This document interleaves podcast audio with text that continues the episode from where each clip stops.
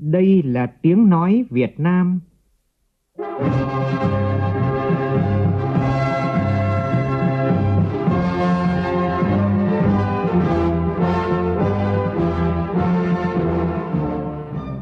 là tiếng nói Việt Nam, phát thanh từ Hà Nội, thủ đô nước Cộng hòa xã hội chủ nghĩa Việt Nam.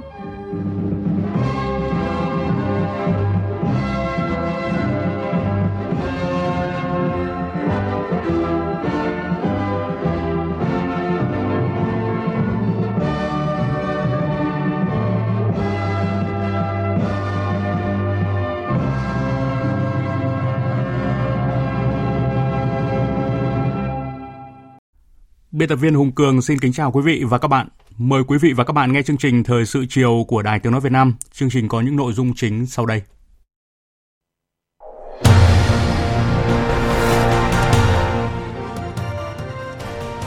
Dự hội nghị trực tuyến toàn quốc triển khai chương trình hành động của Mặt trận Tổ quốc Việt Nam và các tổ chức thành viên, thực hiện nghị quyết Đại hội Đảng toàn quốc lần thứ 13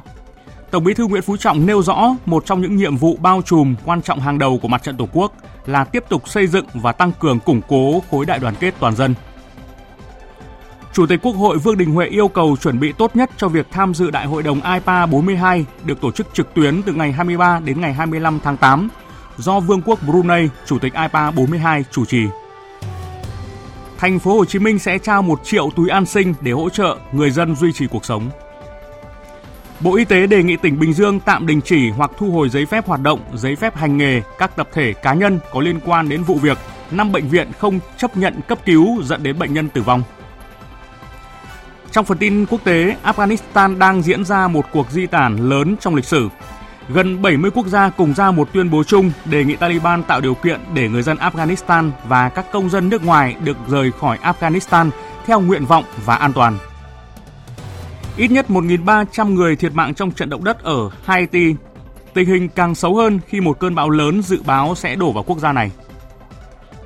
Các nhà khoa học Nga nghiên cứu thành công vật liệu có thể tiêu diệt nhanh chóng virus SARS-CoV-2.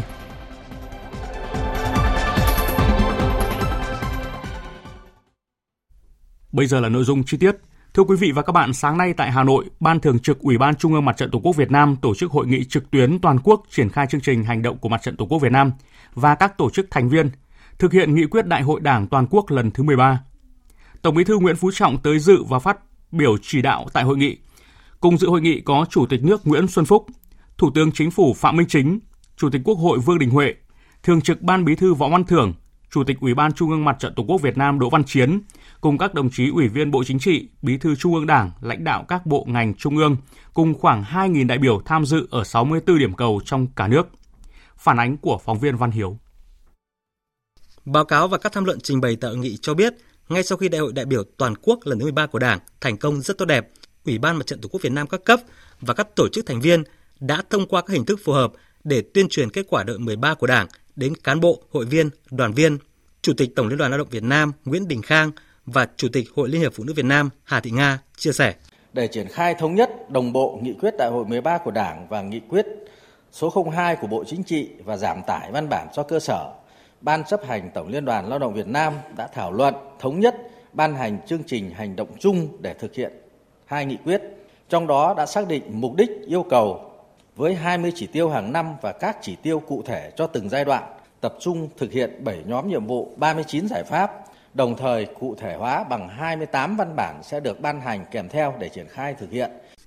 Xuất phát từ vai trò của người phụ nữ trong gia đình cũng như trách nhiệm của tổ chức hội đối với công tác phụ nữ, Hội Liên hiệp Phụ nữ Việt Nam đã xác định việc hỗ trợ phụ nữ vun đắp giá trị gia đình là một trong những nội dung cốt lõi trong chương trình hành động thực hiện nghị quyết của Đảng để gia đình thực sự là tế bào lành mạnh, vững chắc của xã hội. Nhất là trong bối cảnh gia đình Việt Nam đang chịu nhiều tác động bởi sự thay đổi nhanh chóng của đời sống xã hội, đặc biệt là những tác động nặng nề của đại dịch COVID-19.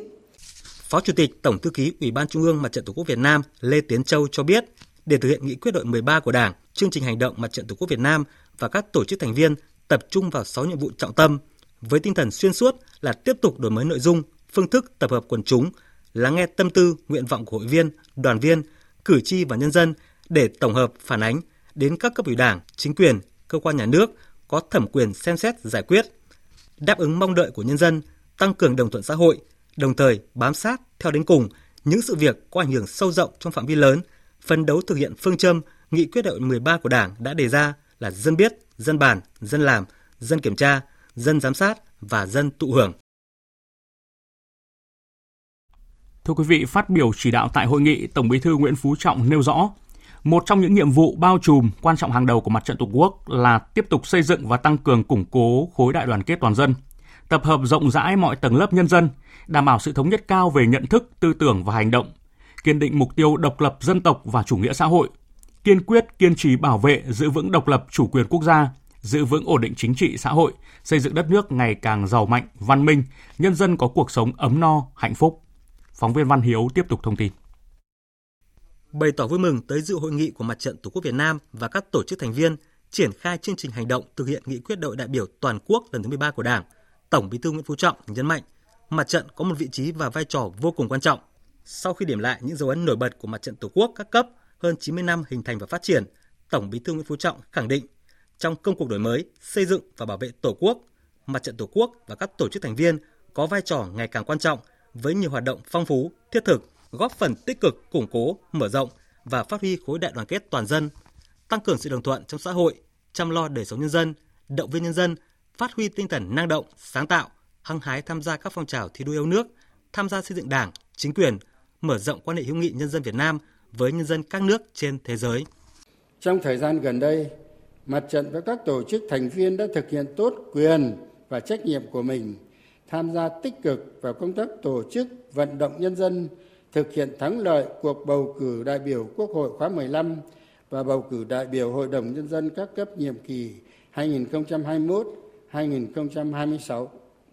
Khi đại dịch COVID-19 xảy ra, lây lan bùng phát ở nước ta, Mặt trận Tổ quốc Việt Nam và các tổ chức thành viên đã chủ động sáng tạo, phát huy vai trò nòng cốt, phối hợp với các cơ quan nhà nước, ra lời kêu gọi, tuyên truyền, vận động, phát huy sức mạnh đại đoàn kết toàn dân tộc, khơi dậy tinh thần tương thân tương ái trong nhân dân, góp công góp sức góp tiền góp của ủng hộ tuyến đầu phòng chống dịch, bổ sung nguồn kinh phí của chính phủ mua vaccine phòng dịch. Nêu rõ quan điểm của đại hội 13 về phát huy dân chủ, xã hội chủ nghĩa, xây dựng và phát huy sức mạnh khối đại đoàn kết toàn dân tộc, vừa kế thừa, vừa bổ sung, phát triển những quan điểm mà đảng ta đã xây dựng trong suốt quá trình lãnh đạo cách mạng. Trong đó có nhiều điểm mới quan trọng, tổng bí thư nguyễn phú trọng một lần nữa khẳng định sự đoàn kết, nhất trí trong đảng là điều kiện tiên quyết để Đảng thực sự xứng đáng là hạt nhân đoàn kết của cả dân tộc, của toàn xã hội. Cấp ủy, tổ chức đảng, các tổ chức trong hệ thống chính trị, đội ngũ đảng viên, cán bộ, công chức, viên chức phải nêu gương thực hiện dân chủ, tuân thủ pháp luật, đề cao đạo đức xã hội trong thực hành dân chủ, trong thực hiện các nhiệm vụ chính trị. Đồng thời, xử lý kịp thời, nghiêm minh những tổ chức cá nhân nào lợi dụng dân chủ gây rối nội bộ làm mất ổn định chính trị xã hội hoặc vi phạm dân chủ vi phạm pháp luật làm phương hại đến quyền làm chủ của nhân dân. Cùng với phát huy dân chủ xã hội chủ nghĩa việc tăng cường đấu tranh phòng chống tham nhũng tiêu cực cũng được đảng ta xác định là cơ sở để tạo sự đồng thuận xã hội sự đồng thuận giữa nhà nước và nhân dân qua đó tăng cường khối đại đoàn kết toàn dân tộc. Tổng Bí thư Nguyễn Phú Trọng nêu rõ, trước yêu cầu của sự nghiệp đổi mới, công nghiệp hóa, hiện đại hóa, xây dựng và bảo vệ đất nước theo tinh thần của cơ lĩnh chính trị, các văn kiện quan trọng khác mà đội 13 của Đảng vừa quyết định đang đặt ra cho toàn Đảng, toàn dân và toàn quân ta những nhiệm vụ nặng nề nhưng rất vẻ vang. Chính vì vậy, Mặt trận Tổ quốc Việt Nam và các tổ chức thành viên cần tiếp tục tăng cường xây dựng và củng cố vững chắc khối đại đoàn kết toàn dân tộc, phát huy tinh thần sáng tạo của các tầng lớp nhân dân trong xây dựng và bảo vệ Tổ quốc mặt trận và các tổ chức thành viên phải làm tốt hơn nữa công tác tuyên truyền giáo dục, vận động nhân dân hiểu đầy đủ và thực hiện tốt đường lối chủ trương chính sách của đảng, pháp luật của nhà nước. Mặt trận phải là hạt nhân trong công tác bảo vệ nền tảng tư tưởng của đảng trong phòng chống âm mưu chống hoạt động diễn biến hòa bình của các thế lực thù địch, kiên quyết đấu tranh bác bỏ các quan điểm sai trái, phản động, cơ hội chính trị, tư tưởng thù địch, tăng cường tuyên truyền sâu rộng để các tầng lớp nhân dân nhận thức sâu sắc âm mưu thâm độc của các thế lực thù địch xuyên tạc lịch sử xuyên tạc quan điểm đường lối chính sách của Đảng, pháp luật của nhà nước về dân tộc, tôn giáo nhằm chia rẽ, phá hoại khối đại đoàn kết của chúng ta. Tổng Bí thư Nguyễn Phú Trọng yêu cầu Mặt trận Tổ quốc Việt Nam và các tổ chức thành viên tiếp tục phát huy sức mạnh sáng tạo to lớn của các tầng lớp nhân dân, đoàn viên, hội viên, góp phần thực hiện thắng lợi các mục tiêu phát triển kinh tế xã hội của đất nước. Theo Tổng Bí thư Nguyễn Phú Trọng, động lực và nguồn lực phát triển quan trọng của đất nước là khơi dậy mạnh mẽ tinh thần yêu nước, ý chí tự cường, sức mạnh đại đoàn kết toàn dân tộc và khát vọng phát triển đất nước phồn vinh, hạnh phúc. Muốn làm được như vậy, Mặt trận Tổ quốc cần thực hiện tốt hơn nữa vai trò nòng cốt trong việc chủ trì hiệp thương, phối hợp với các tổ chức thành viên và các cấp chính quyền, động viên phát huy tốt hơn nữa vai trò đoàn kết các giai tầng, nêu cao vai trò của các cá nhân tiêu biểu trong các giới đồng bào, các dân tộc, tôn giáo, người Việt Nam định cư ở nước ngoài, quan tâm đến tâm tư, nguyện vọng và lợi ích thiết thực của mỗi tầng lớp nhân dân, tạo mọi điều kiện thuận lợi và vận động, lôi cuốn để nhân dân tham gia mạnh mẽ vào các phong trào thi đua, các cuộc vận động do mặt trận và các tổ chức thành viên phát động, phát huy mọi nguồn lực, khả năng sáng tạo, đóng góp tích cực vào sự nghiệp chung của đất nước. Bảo đảm các dân tộc bình đẳng, đoàn kết, tôn trọng, giúp đỡ lẫn nhau cùng phát triển, chú trọng tính đặc thù của từng vùng đồng bào dân tộc thiểu số trong hoạch định và tổ chức thực hiện chính sách dân tộc, chống tư tưởng kỳ thị dân tộc, dân tộc cực đoan, dân tộc hẹp hòi, nghiêm trị mọi âm mưu hành động chia rẽ, phá hoại khối đại đoàn kết dân tộc. Hiện nay, tình hình đại dịch Covid-19 vẫn đang diễn biến rất phức tạp, tốc độ lây lan rất nhanh, gây tổn hại lớn về sức khỏe và tính mạng của người dân, ảnh hưởng nghiêm trọng đến kinh tế xã hội và mọi mặt của đời sống. Với tinh thần chống dịch như chống giặc, bảo vệ sức khỏe, tính mạng của nhân dân là trên hết, trước hết. Tôi đề nghị Mặt trận Tổ quốc và các tổ chức thành viên cùng toàn thể các tầng lớp nhân dân cùng đồng lòng nhất trí cao tham gia phòng chống dịch với tinh thần chúng ta đã cố gắng rồi, càng cố gắng hơn nữa, đã đoàn kết rồi, càng đoàn kết hơn nữa, đã quyết tâm rồi, càng quyết tâm hơn nữa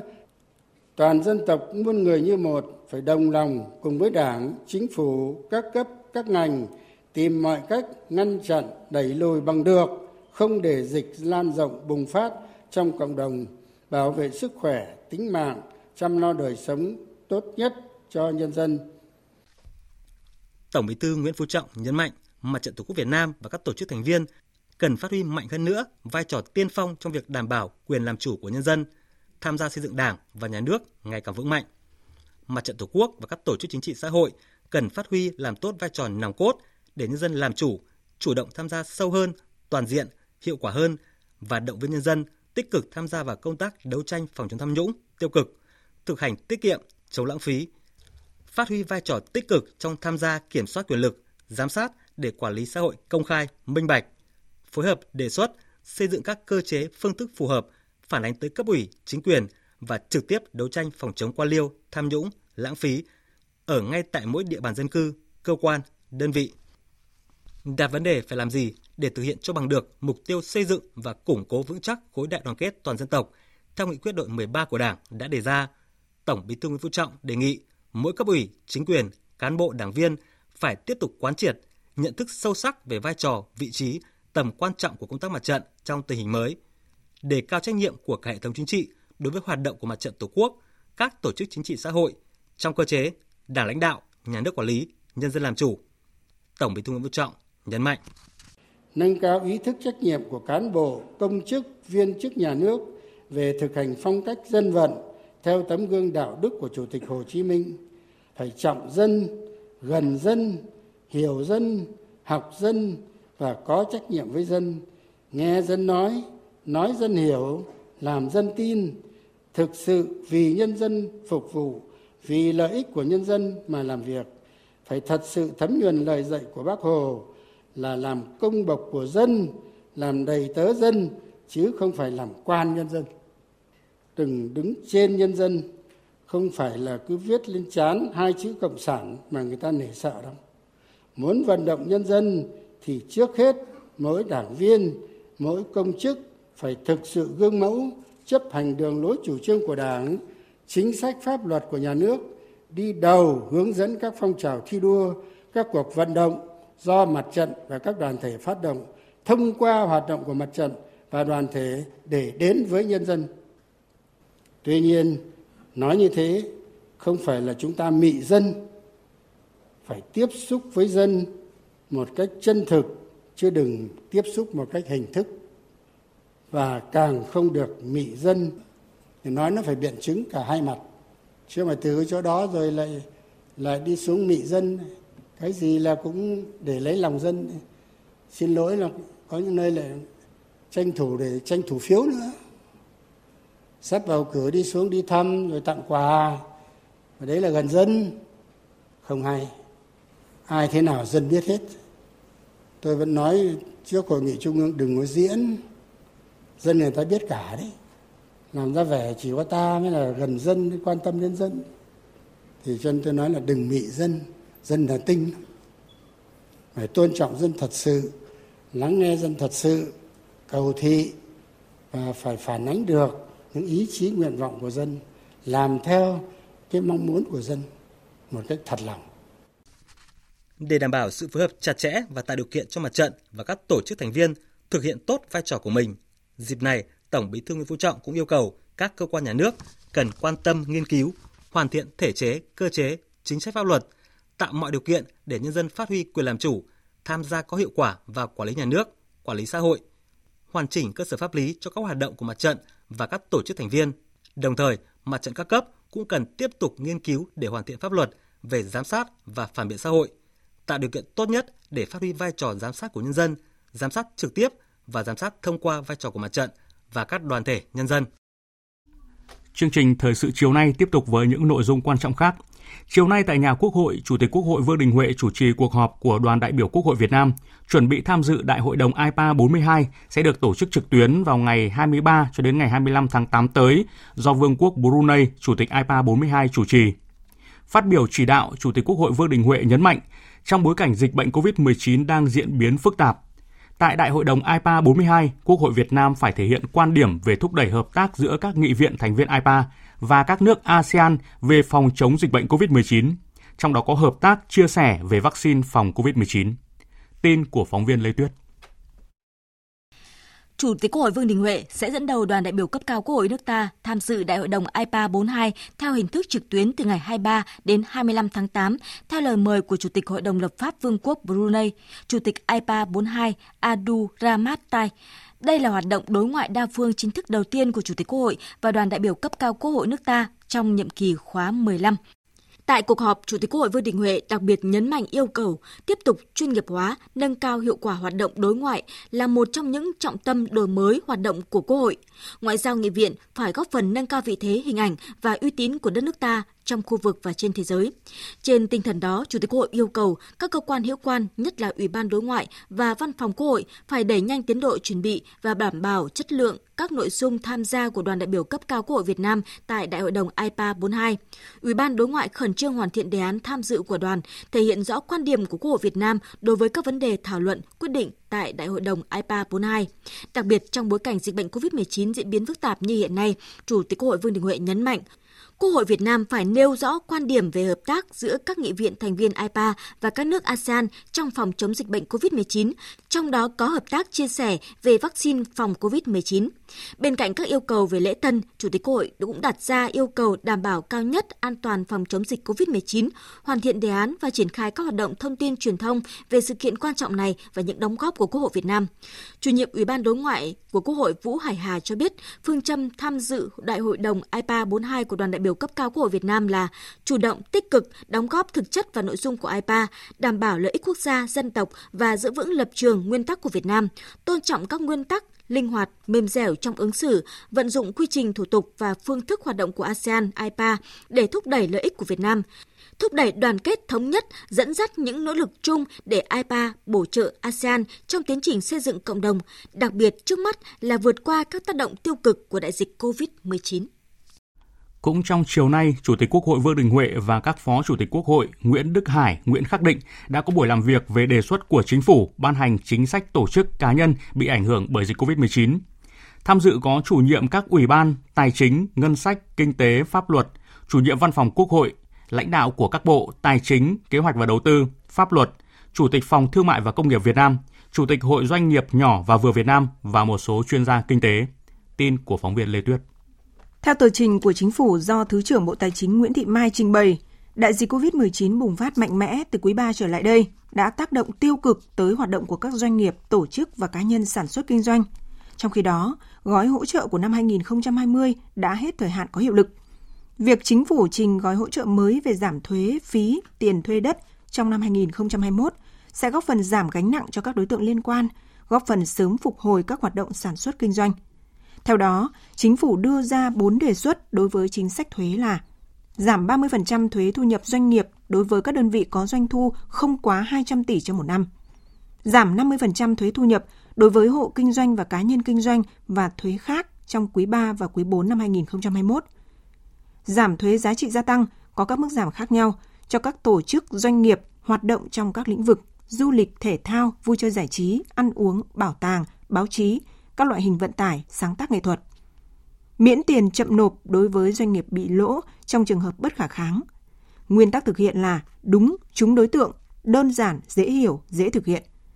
Phát biểu tại buổi làm việc, Chủ tịch Quốc hội Vương Đình Huệ đặt câu hỏi những nội dung này đã đủ điều kiện để trình ra Ủy ban Thường vụ Quốc hội tại phiên họp thứ ba tới hay chưa?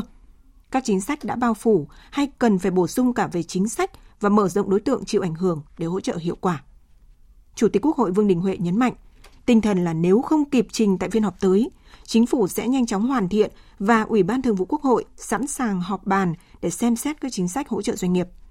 Trước đó vào ngày 13 tháng 8, Chính phủ đã có tờ trình gửi Ủy ban Thường vụ Quốc hội về việc cho phép Chính phủ ban hành một nghị quyết về các chính sách thuế, hỗ trợ các tổ chức cá nhân bị ảnh hưởng bởi dịch COVID-19 trong năm 2021 theo hình thức rút gọn. Chính phủ đề nghị Ủy ban Thường vụ Quốc hội xem xét ban hành một nghị quyết của Ủy ban Thường vụ Quốc hội về việc này để chính phủ thực hiện ngay khi Thủ tướng ký ban hành nghị quyết của chính phủ.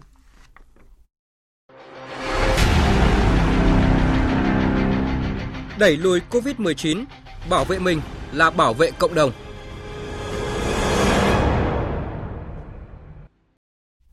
Thưa quý vị và các bạn, sau khi thành phố Hồ Chí Minh quyết định kéo dài thời gian thực hiện giãn cách xã hội theo chỉ thị 16 của Thủ tướng Chính phủ thêm một tháng, đã xuất hiện tình trạng người dân tự ý rời thành phố về quê, nguy cơ lây lan dịch bệnh tại các địa phương khác. Đây là vấn đề được Thường trực Ban Chỉ đạo Quốc gia phòng chống dịch COVID-19 thảo luận tại cuộc họp chiều nay dưới sự chủ trì của Phó Thủ tướng Vũ Đức Đam, trưởng Ban Chỉ đạo Quốc gia. Phóng viên Văn Hải phản ánh. Thường trực Ban Chỉ đạo Quốc gia nhận định dịch COVID-19 vẫn đang diễn biến phức tạp, đặc biệt là tại thành phố Hồ Chí Minh và khu vực lân cận như Bình Dương, Long An, Đồng Nai và các địa phương ở miền Trung gồm Đà Nẵng, Khánh Hòa, Phú Yên chưa kiểm soát được triệt để. Nguy cơ bùng phát dịch rất cao do số lượng lớn trường hợp đã đi từ vùng dịch về có thể vẫn chưa được địa phương giám sát quản lý. Thứ trưởng Bộ Y tế Đỗ Xuân Tuyên cho biết, thời điểm trước các tỉnh như Nghệ An, Hà Tĩnh chủ động bố trí đón người có nhu cầu từ thành phố Hồ Chí Minh về và quản lý chặt chẽ như F1 nên dịch không lây lan phức tạp tại các địa phương này. Trong khi đó tại các tỉnh miền Tây, hầu hết trường hợp mắc COVID-19 trong cộng đồng đều liên quan đến những trường hợp từ thành phố Hồ Chí Minh, Bình Dương, Đồng Nai về nhưng không được phát hiện kiểm soát. Từ thực tế, người dân di chuyển từ thành phố Hồ Chí Minh về quê những ngày gần đây tiềm ẩn nguy cơ phát tán dịch bệnh. Thứ trưởng Bộ Công Thương Đặng Hoàng An đề xuất. Nếu như người ta vẫn có nguyện ở quê thì mình tổ chức một cái có trật tự được không? Tại vì nếu bây giờ dừng lại 3.000 xe ở cái cửa khẩu chỗ chỗ bến xe miền Đông chẳng hạn thì nó cũng là cái chỗ lây nhiễm ghê gớm. Nên là bây giờ bắt buộc nếu vẫn cho đi thì mình lại kiểm soát cái việc cho đi. Đấy, thì mình kiểm soát tốt cái lượng người về thì mình sẽ bớt được lây nhiễm. Vẫn phải tổ chức cho một cách có trật tự tức là đi về quê về một cách có trật tự. Trong thời gian gần đây nhiều tỉnh đã áp dụng biện pháp test nhanh để sàng lọc những trường hợp đi qua địa bàn. Tuy nhiên theo phó giáo sư tiến sĩ Trần Đắc Phu chuyên gia của ban chỉ đạo quốc gia vẫn có thể bỏ lọt ca mắc nên các tỉnh thành cần có phương án quản lý khi người dân về đến nơi. Qua sự việc này, yêu cầu thành phố Hồ Chí Minh tăng cường năng lực của các chốt kiểm soát phòng chống dịch, Phó Thủ tướng Vũ Đức Đam chỉ đạo. Các địa phương đang thực hiện giãn cách chỉ thị 16 của Thủ tướng Chính phủ phải thực hiện thật nghiêm túc và không để cho người dân tự ý đi ra khỏi địa bàn nơi cư trú. Và trường hợp nếu có một số người dân mà đã sang các tỉnh khác thì Bộ Quốc phòng chỉ đạo là thu dung vào các khu cách ly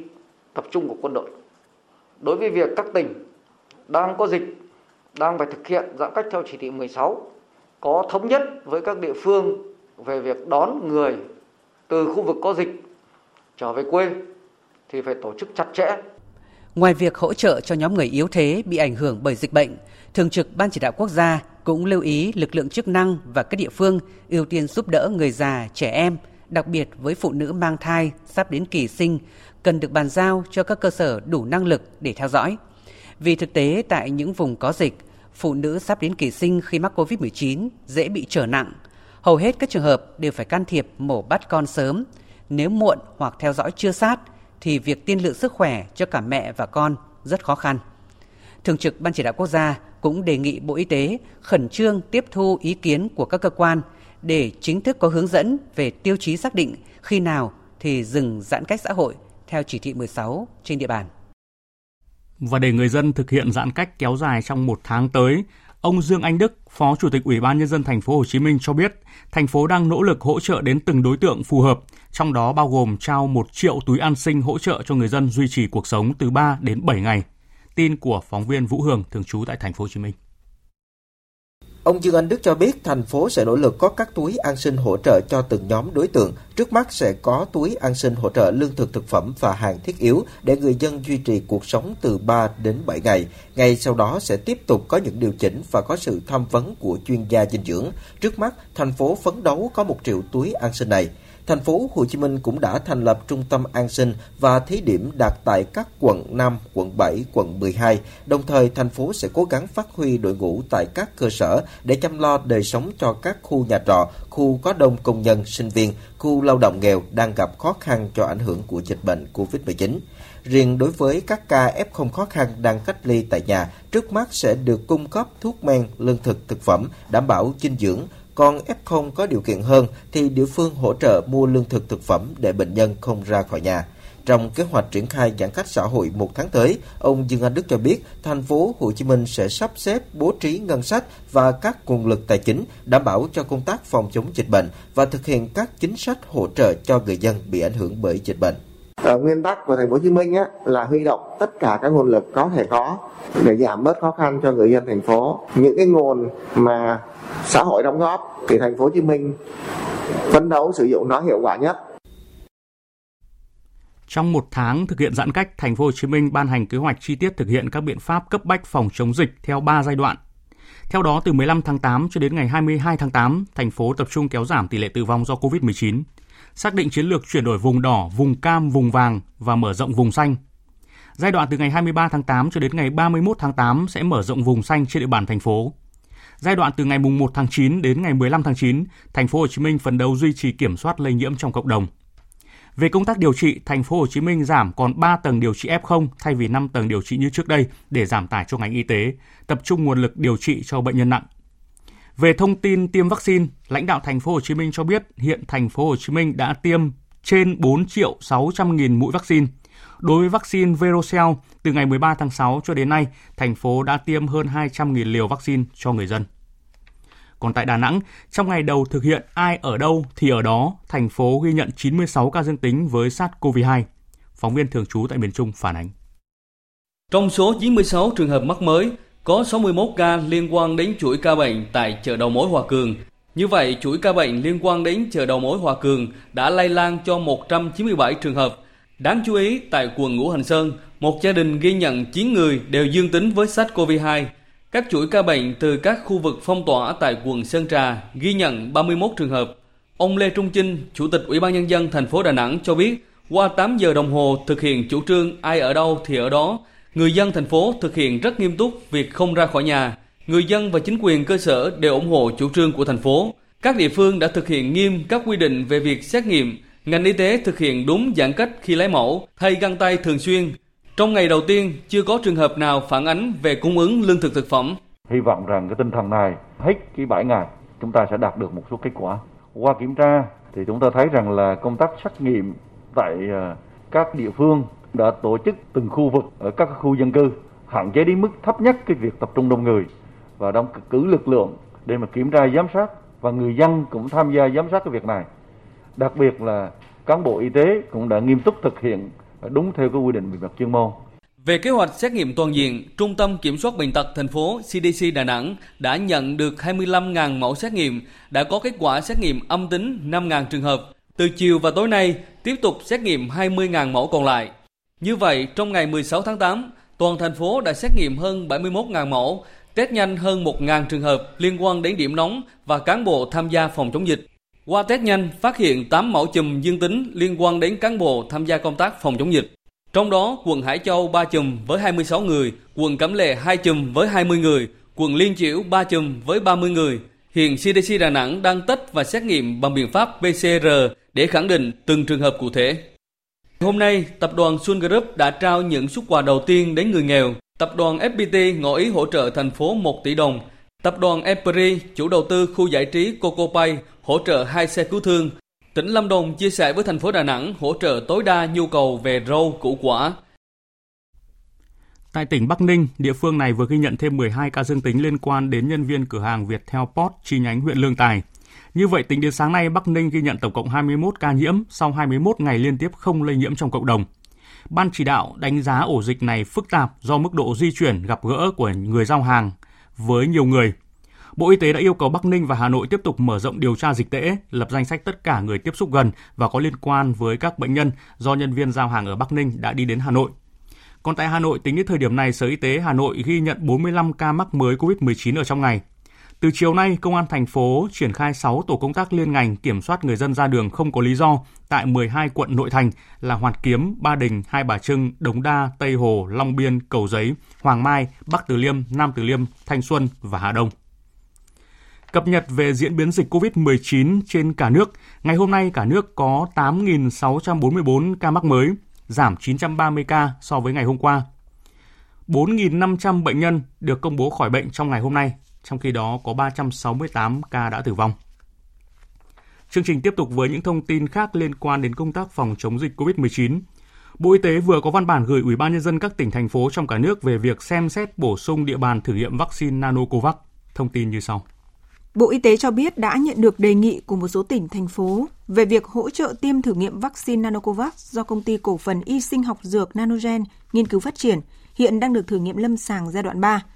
Theo Thứ trưởng Bộ Y tế Trần Văn Thuấn, về chủ trương, Bộ Y tế ủng hộ việc mở rộng địa bàn nghiên cứu thử nghiệm lâm sàng vaccine Nanocovax.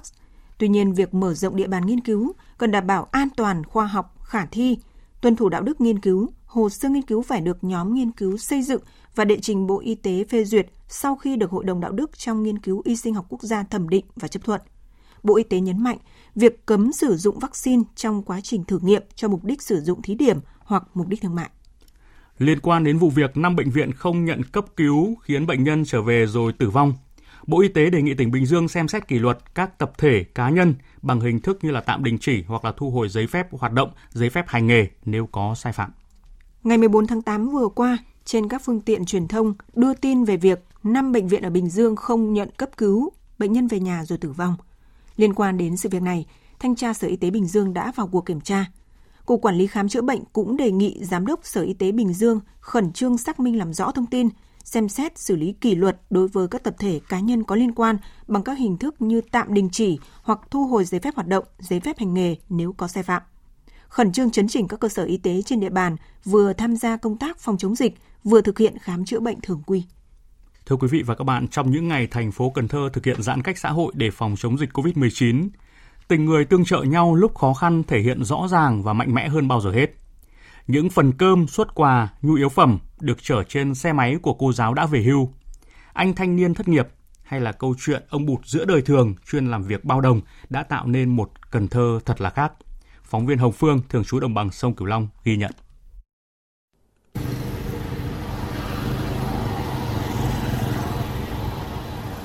Trên chiếc xe máy chất đầy nhu yếu phẩm, gần một tháng nay, cô Liêu Thị Mỹ Hiếu, thường gọi là cô Uyên, sống tại quận Ninh Kiều, thành phố Cần Thơ, là giáo viên về hưu, chủ nhiệm câu lạc bộ nụ cười, đã trong rủi trên mọi nẻo đường tìm tặng quà cho những người khó khăn, lao động nghèo, vô gia cư. Gia đình không mấy khá giả, ngoài dạy lớp học tình thương, hàng ngày cô Uyên có kết móc khóa từ những hạt nhựa kiếm thêm thu nhập. Dịch đến, mọi công việc ngưng trệ, móc khóa cũng không thể bán được – khó khăn lại nhiều hơn. Tuy vậy, 38 năm dạy cho các em nhỏ ở lớp học tình thương, 10 năm gây dựng câu lạc bộ nụ cười chuyên trao quà cho người khó khăn. Trong bất cứ hoàn cảnh nào, cô Uyên cùng những hội viên của mình chưa một ngày thôi làm thiện nguyện. Đặc biệt, ngay khi Cần Thơ giãn cách xã hội vào ngày 12 tháng 7, cô Uyên đã đứng ra kêu gọi từng ổ bánh mì, từng hộp cơm chay, gạo, nhu yếu phẩm để gửi đến bà con khó khăn. Cái ngay lúc dịch này á, bà con của mình rất là gặp khó khăn. Những cô chú, anh chị đi lụm bọc nè, rồi đi lụm giấy nè, à, thấy chợ thấy tội nghiệp lắm. Nên mình cố gắng mình đi à, đến bà con. Mà nếu như mình đi xe Honda vậy đó thì rất là đỡ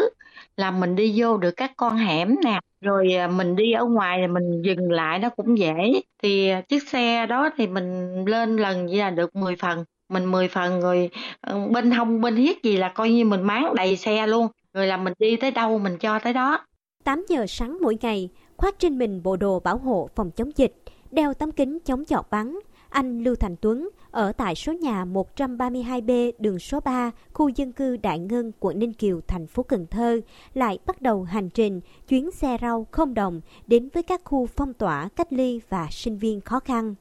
Phương tiện để anh Tuấn di chuyển là chiếc xe máy được thiết kế lại, có thể chở được 100 kg rau đủ loại.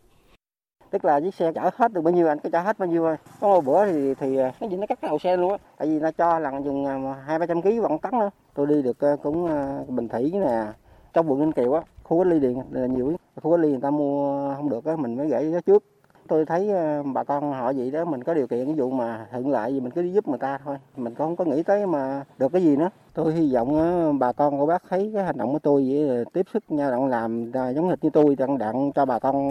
qua mùa dịch này. Ở Cần Thơ, ngay từ đợt dịch Covid-19 đầu tiên, câu chuyện làm từ thiện của anh Phạm Đỗ Minh Trung, phóng viên tạp chí Gia đình Việt Nam, văn phòng đại diện tại Cần Thơ, đã quá quen thuộc với nhiều người. Hơn 2 năm, dịch có hay không, anh vẫn song sáo trong các hoạt động thiện nguyện. Nhiều mạnh thường quân, nhiều tổ chức đoàn thể, đặc biệt là những mảnh đời khó khăn, đã gọi anh với một tên gọi thân mật, ông Bụt. Vào tháng 4 năm ngoái, đang trao quà từ thiện, anh Minh Trung không may bị đột quỵ. Nhờ sự chung tay góp sức của đồng nghiệp, người yêu thương mà anh vượt qua được bạo bệnh. Kể từ thời khắc thoát khỏi cái chết, anh đã tâm niệm sẽ sống vì mọi người và chung tay hỗ trợ người khó khăn vượt qua nghịch cảnh, bởi mạng sống thứ hai của anh do chính xã hội trao tặng. Anh Trung tâm sự. Qua những cái hoạt động đi hàng ngày thì trên thực tế thì nó cũng không có mệt gì nhưng mà mình rất là vui là khi vì mình đã đóng góp rồi giảm bớt được cho khó khăn cho bà con thì qua những cái, giống như mình hàng ngày mình đi đi thì tối về nhà nằm thì nhớ lại những cái hoàn cảnh hoặc những cái câu chuyện, những cái hành động mà mình thấy ở trong lúc mình đi hàng ngày thì nó rất là vui và, kiểu như, nó có thêm cái động lực hơn cho mình hơn nữa để trong cái, các hoạt động thiện nguyện. Tình cảm của người dân Tây Đô đôn hậu chất phát là vậy, dù cho hay nhận cũng đều nhẹ nhàng tự nhiên. Đôi khi lời cảm ơn chỉ là những nụ cười bị che khuất sau lớp khẩu trang, nhưng người tặng vẫn kịp cảm nhận qua ánh mắt người sáng niềm vui. Cứ thế nhiều ngày qua, người tặng trao cái tình, người nhận giữ cái nghĩa. Hai chữ tình nghĩa cứ thế vẹn tròn, lan tỏa, tạo nên người Cần Thơ hào hiệp trong đại dịch Covid-19. Lạ lắm, à ngang.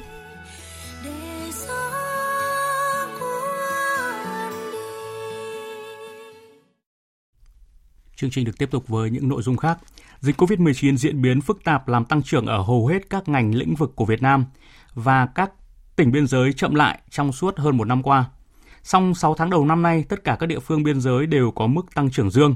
Đã có 20 tỉnh có mức tăng trưởng GDP cao hơn mức tăng bình quân của cả nước là 5,64%. Đó là thông tin được đưa ra tại hội nghị trực tuyến về phát triển kinh tế khu vực biên giới do Bộ trưởng Bộ Công Thương Nguyễn Hồng Diên chủ trì kết nối với 25 tỉnh biên giới diễn ra sáng nay. Mặc dù vậy, việc phát triển kinh tế khu vực biên giới cũng đang gặp nhiều khó khăn, thách thức. Phóng viên Nguyên Long thông tin. Theo báo cáo của Bộ Công Thương, trong bối cảnh đầy khó khăn, các tỉnh biên giới, đặc biệt là các khu vực biên giới đã chủ động tích cực khắc phục khó khăn, vừa đảm bảo an ninh quốc phòng tại khu vực biên giới, phòng chống dịch COVID-19 hiệu quả, bảo vệ sức khỏe của nhân dân, vừa duy trì phát triển kinh tế xã hội, Nhờ đó, tất cả các địa phương biên giới tăng trưởng dương, hầu hết các địa phương tăng trưởng vượt mức bình quân của cả nước trong 6 tháng đầu năm. Song vẫn còn 5 tỉnh tăng trưởng dưới mức bình quân của cả nước, bao gồm Cao Bằng, Hà Giang, Điện Biên, Đồng Tháp và Kiên Giang. Tại hội nghị, Bộ trưởng Bộ Công Thương Nguyễn Hồng Diên nhấn mạnh, quá trình phát triển kinh tế khu vực biên giới vẫn gặp nhiều khó khăn. Kinh tế xã hội các vùng biên giới còn chậm phát triển so với mặt bằng chung của tỉnh biên giới nói riêng và của cả nước nói chung. Bộ trưởng Nguyễn Hồng Diên nhấn mạnh 8 nhóm giải pháp cần thực hiện trong thời gian tới, trong đó cần tập trung xây dựng chiến lược, kế hoạch phát triển công nghiệp thương mại trong giai đoạn 2021-2030, khẩn trương tích hợp quy hoạch vùng, quy hoạch tỉnh, đồng thời triển khai quy hoạch phát triển kinh tế xã hội, nhất là phát triển công nghiệp thương mại khu vực biên giới, cửa khẩu, tương xứng với tiềm năng lợi thế của khu vực và tương thích với quy hoạch đầu tư phát triển của nước bạn. Các địa phương đều thống nhất kiến nghị Trung ương tiếp tục nghiên cứu đề xuất được những chính sách đủ mạnh, hấp dẫn và khả thi. Hoặc là các địa phương cũng cần ban hành những cơ chế chính sách của riêng mình để đủ cái sức hấp dẫn đối với các nhà đầu tư vào hạ tầng kinh tế xã hội, nhất là hạ tầng về giao thông, về đô thị và hạ tầng về thương mại. Và chủ trương của chúng ta là sử dụng một cách hiệu quả cái nguồn vốn từ ngân sách rất là nhỏ nhoi nhưng mà chúng ta làm vốn mồi trong cái khâu giải phóng mặt bằng chúng ta là vốn mồi trong cái khâu đầu tư vào lĩnh vực hạ tầng giao thông kết nối từ đất liền ra cửa khẩu. Trong bối cảnh dịch COVID-19 kéo dài và ngày càng diễn biến phức tạp, điều hành chính sách tiền tệ của Ngân hàng Nhà nước Việt Nam gặp nhiều khó khăn, vừa hỗ trợ đà phục hồi kinh tế, vừa kiểm soát lạm phát, ổn định kinh tế vĩ mô. Tăng trưởng kinh tế trong nước trong 7 tháng qua được các chuyên gia kinh tế đánh giá là đang trên đà phục hồi, nhưng việc đạt được mục tiêu 6,5% mà Quốc hội đề ra là rất khó khăn – để đạt mục tiêu này thì tăng trưởng kinh tế những tháng cuối năm phải đạt 7,1%, một điều không dễ dàng khi làn sóng dịch COVID-19 lần thứ tư vẫn đang diễn biến phức tạp.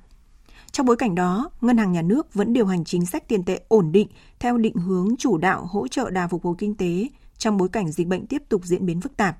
thực hiện mục tiêu kép của chính phủ vừa chống dịch vừa đảm bảo phát triển kinh tế.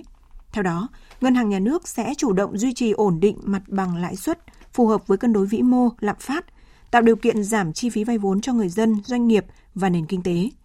Theo các chuyên gia kinh tế, chính sách tiền tệ của Việt Nam vẫn được điều hành khá thận trọng. Các yếu tố về lạm phát, thanh khoản, lợi tức trái phiếu vẫn đang khá thuận lợi để ngân hàng nhà nước thực hiện mục tiêu ổn định lãi suất, hỗ trợ doanh nghiệp và nền kinh tế.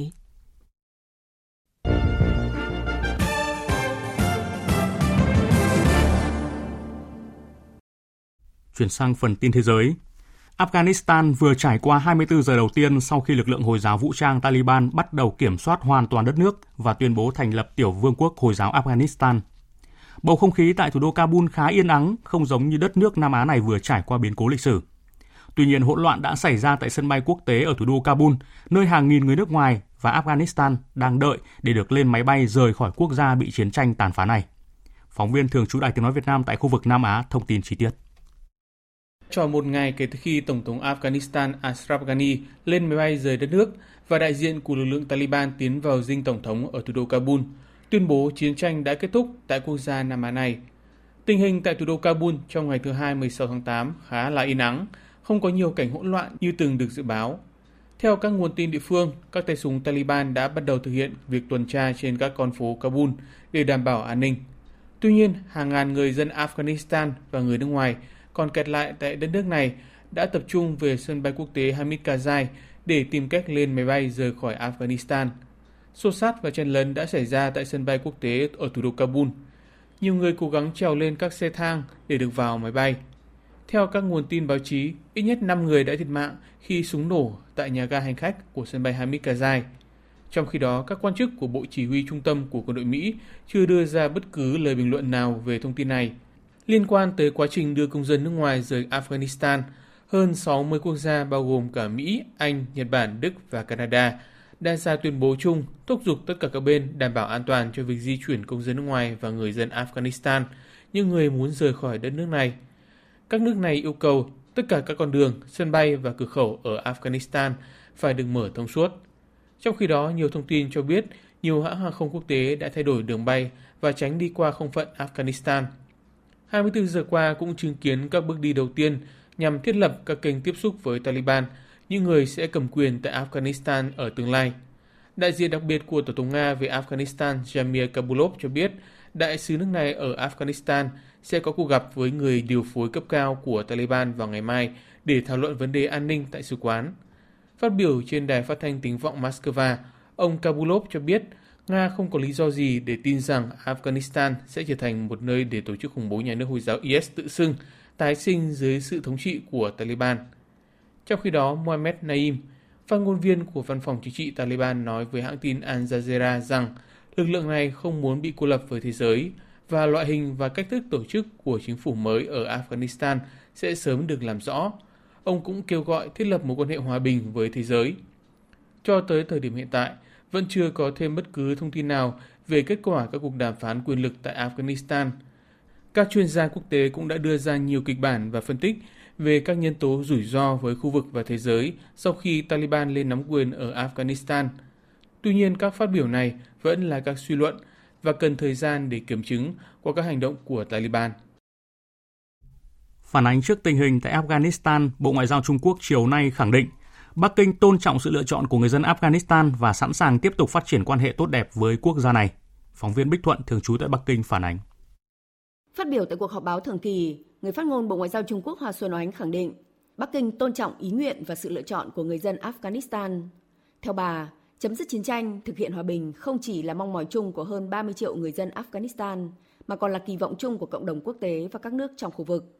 Về việc Trung Quốc có thừa nhận chính quyền Taliban ở Afghanistan hay không, bà Hoa nhắc lại các phát biểu của Ngoại trưởng Vương Nghị trong cuộc gặp phái đoàn Taliban hồi cuối tháng 7 tại Thiên Tân. Trung Quốc tôn trọng quyền tự quyết của người dân Afghanistan đối với vận mệnh và tương lai của mình, sẵn sàng tiếp tục phát triển quan hệ láng giềng tốt đẹp và hữu nghị với Afghanistan, cũng như đóng vai trò xây dựng trong hòa bình và tái thiết ở Afghanistan.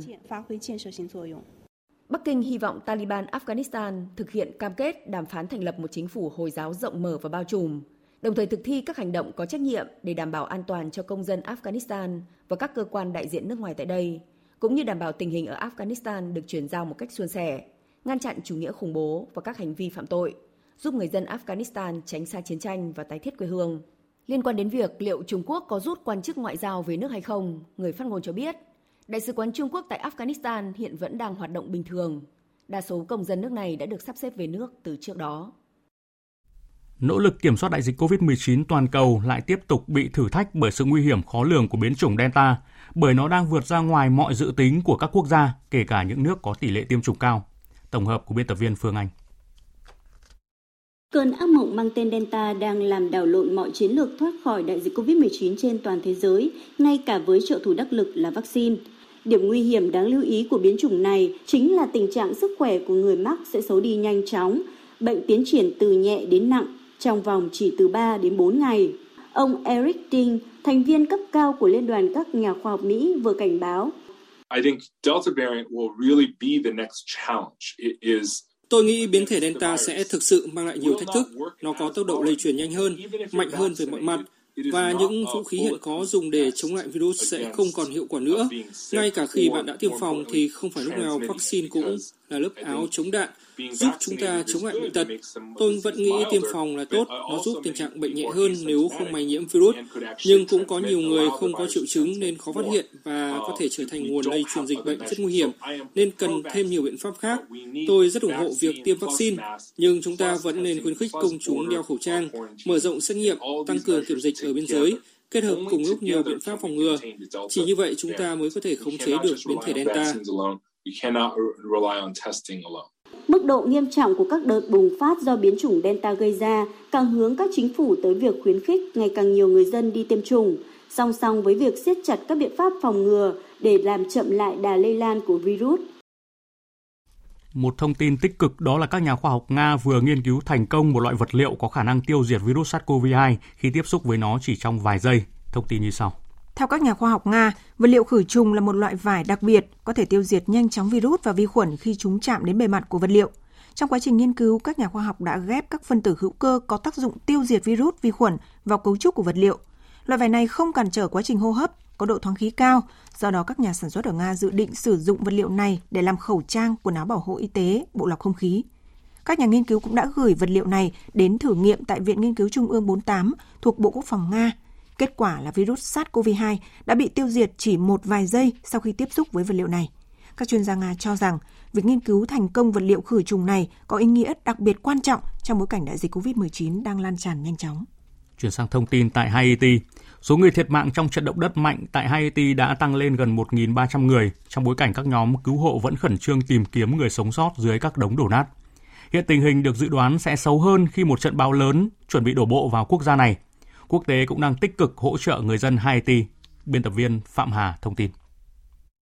Theo thống kê cập nhật, khoảng 13.600 công trình đã bị phá hủy và hơn 13.700 ngôi nhà bị hư hại, khiến hàng trăm người bị mắc kẹt dưới các đống đổ nát và hơn 5.700 người bị thương. Các bệnh viện tại Haiti đang rơi vào tình trạng quá tải trong khi chính quyền đang nhanh chóng đưa nhân viên y tế đến các khu vực bị ảnh hưởng trước khi bão lớn đổ vào quốc gia này. Một bác sĩ tại Haiti cho biết.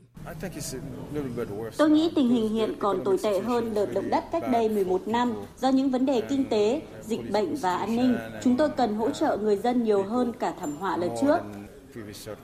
Các nước trong khu vực đã gửi lời chia buồn và tuyên bố sẵn sàng trợ giúp Haiti vượt qua khó khăn. Đại diện Quỹ Nhi đồng Liên Hợp Quốc Bruno Maes cho biết. Quỹ Nhi đồng Liên Hợp Quốc đang kêu gọi và vận động thành lập hành lang nhân đạo ở Haiti để cho phép chuyển hàng hóa cũng như lực lượng đến phía Nam, khu vực bị ảnh hưởng mạnh bởi động đất, được nhanh hơn và an toàn hơn. Chúng tôi cũng đang vận động các nhóm vũ trang cho phép khoản viện trợ nhân đạo này đến được với người dân sớm nhất có thể. Tiếp theo chương trình như thường lệ là trang tin thể thao.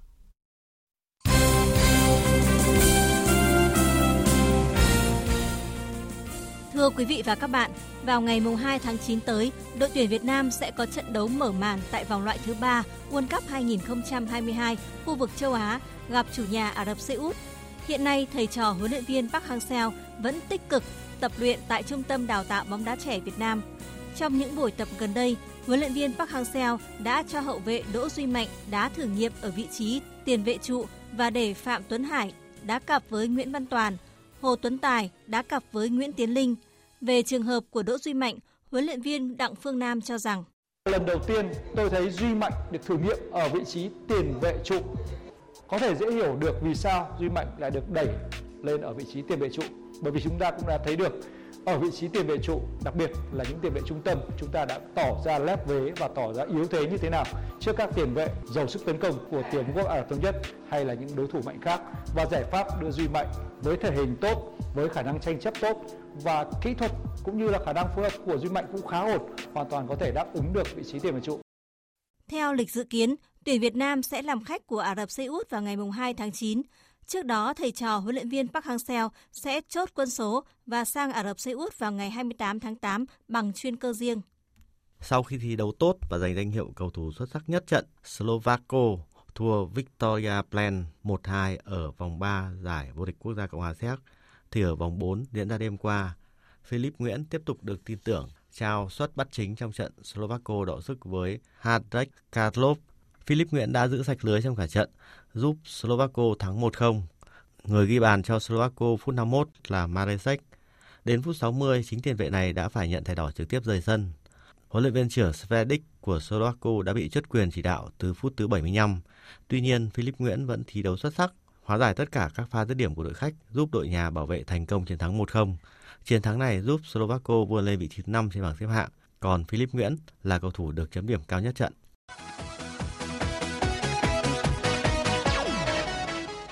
Trên sân cỏ châu Âu, ở các trận đấu đáng chú ý của vòng 1 Bundesliga, câu lạc bộ Mai vượt qua Leipzig với tỷ số 1-0, trong khi Cologne đánh bại Hertha Berlin 3-1 còn tại vòng 2, League One, trận đấu giữa Marseille với Bordeaux, cầu thủ Samuel Kalu bên phía Bordeaux đã khiến các đồng đội cũng như cổ động viên một phen hú vía khi đột quỵ trên sân. Tiền vệ người Nigeria ngã xuống sân và bất tỉnh khi trận đấu diễn ra được 6 phút. Anh được các đồng đội cùng các bác sĩ hỗ trợ và tỉnh lại sau đó. Ít phút sau, chân sút này có thể tự di chuyển, nhưng ban huấn luyện đã quyết định thay anh ra sân ở phút thứ 14. Ở một diễn biến khác, Andre thắng đậm Lyon 3-0 để được 6 điểm qua hai vòng đấu và vươn lên chiếm ngôi đầu bảng. Vòng đấu mở màn của giải bóng đá ngoại hạng Anh Premier League đã kết thúc vào đêm qua với hai cặp đấu trên sân nhà. Tottenham đánh bại đương kim vô địch Man City 1-0 bằng pha lập công của Son Heung-min ở phút thứ 55. Ở trận đấu còn lại, West Ham thắng cách biệt chủ nhà Newcastle 4-2. Dự báo thời tiết Bộ và khu vực Hà Nội nhiều mây, chiều tối và đêm có mưa rào và rông vài nơi, riêng vùng núi có mưa rào và rông rải rác, cục bộ có mưa vừa mưa to, ngày nắng, gió đông nam cấp 2, cấp 3. Trong mưa rông có khả năng xảy ra lốc, xét và gió giật mạnh, nhiệt độ từ 25 đến 35 độ. Khu vực từ Thanh Hóa đến Thừa Thiên Huế, khu vực từ Đà Nẵng đến Bình Thuận có mây, chiều tối và đêm có mưa rào và rông vài nơi, ngày nắng, có nơi có nắng nóng. Riêng phía Bắc, ngày nắng nóng, có nơi có nắng nóng gai gắt, gió Tây Nam cấp 2, cấp 3, nhiệt độ từ 25 đến 37 độ. Tây Nguyên và Nam Bộ có mây, đêm có mưa rào và rông vài nơi, ngày nắng, chiều tối và tối có mưa rào và rông dài rác, gió Tây Nam cấp 2, cấp 3. Trong mưa rông có khả năng xảy ra lốc, xét và gió giật mạnh, nhiệt độ từ 24 đến 34 độ. Tiếp theo là dự báo thời tiết biển. Vịnh Bắc Bộ có mưa rào và rông vài nơi, tầm nhìn xa trên 10 km, gió Đông Nam đến Nam cấp 3, cấp 4. Vùng biển từ Quảng Trị đến Quảng Ngãi, vùng biển từ Bình Định đến Ninh Thuận, vùng biển từ Bình Thuận đến Cà Mau và từ Cà Mau đến Kiên Giang có mưa rào và rông vài nơi, tầm nhìn xa trên 10 km, gió nhẹ. Khu vực Biển Đông, khu vực quần đảo Hoàng Sa thuộc thành phố Đà Nẵng, Trường Sa tỉnh Khánh Hòa và Vịnh Thái Lan có mưa rào và rông vài nơi, tầm nhìn xa trên 10 km, gió nhẹ. Những thông tin thời tiết vừa rồi đã kết thúc chương trình Thời sự chiều nay của Đài Tiếng Nói Việt Nam. Chương trình do các biên tập viên Hùng Cường, Thu Hằng, Thu Hòa biên soạn và thực hiện. Với sự tham gia của phát thanh viên Quỳnh Anh, kỹ thuật viên Thu Phương, chịu trách nhiệm nội dung Hoàng Trung Dũng.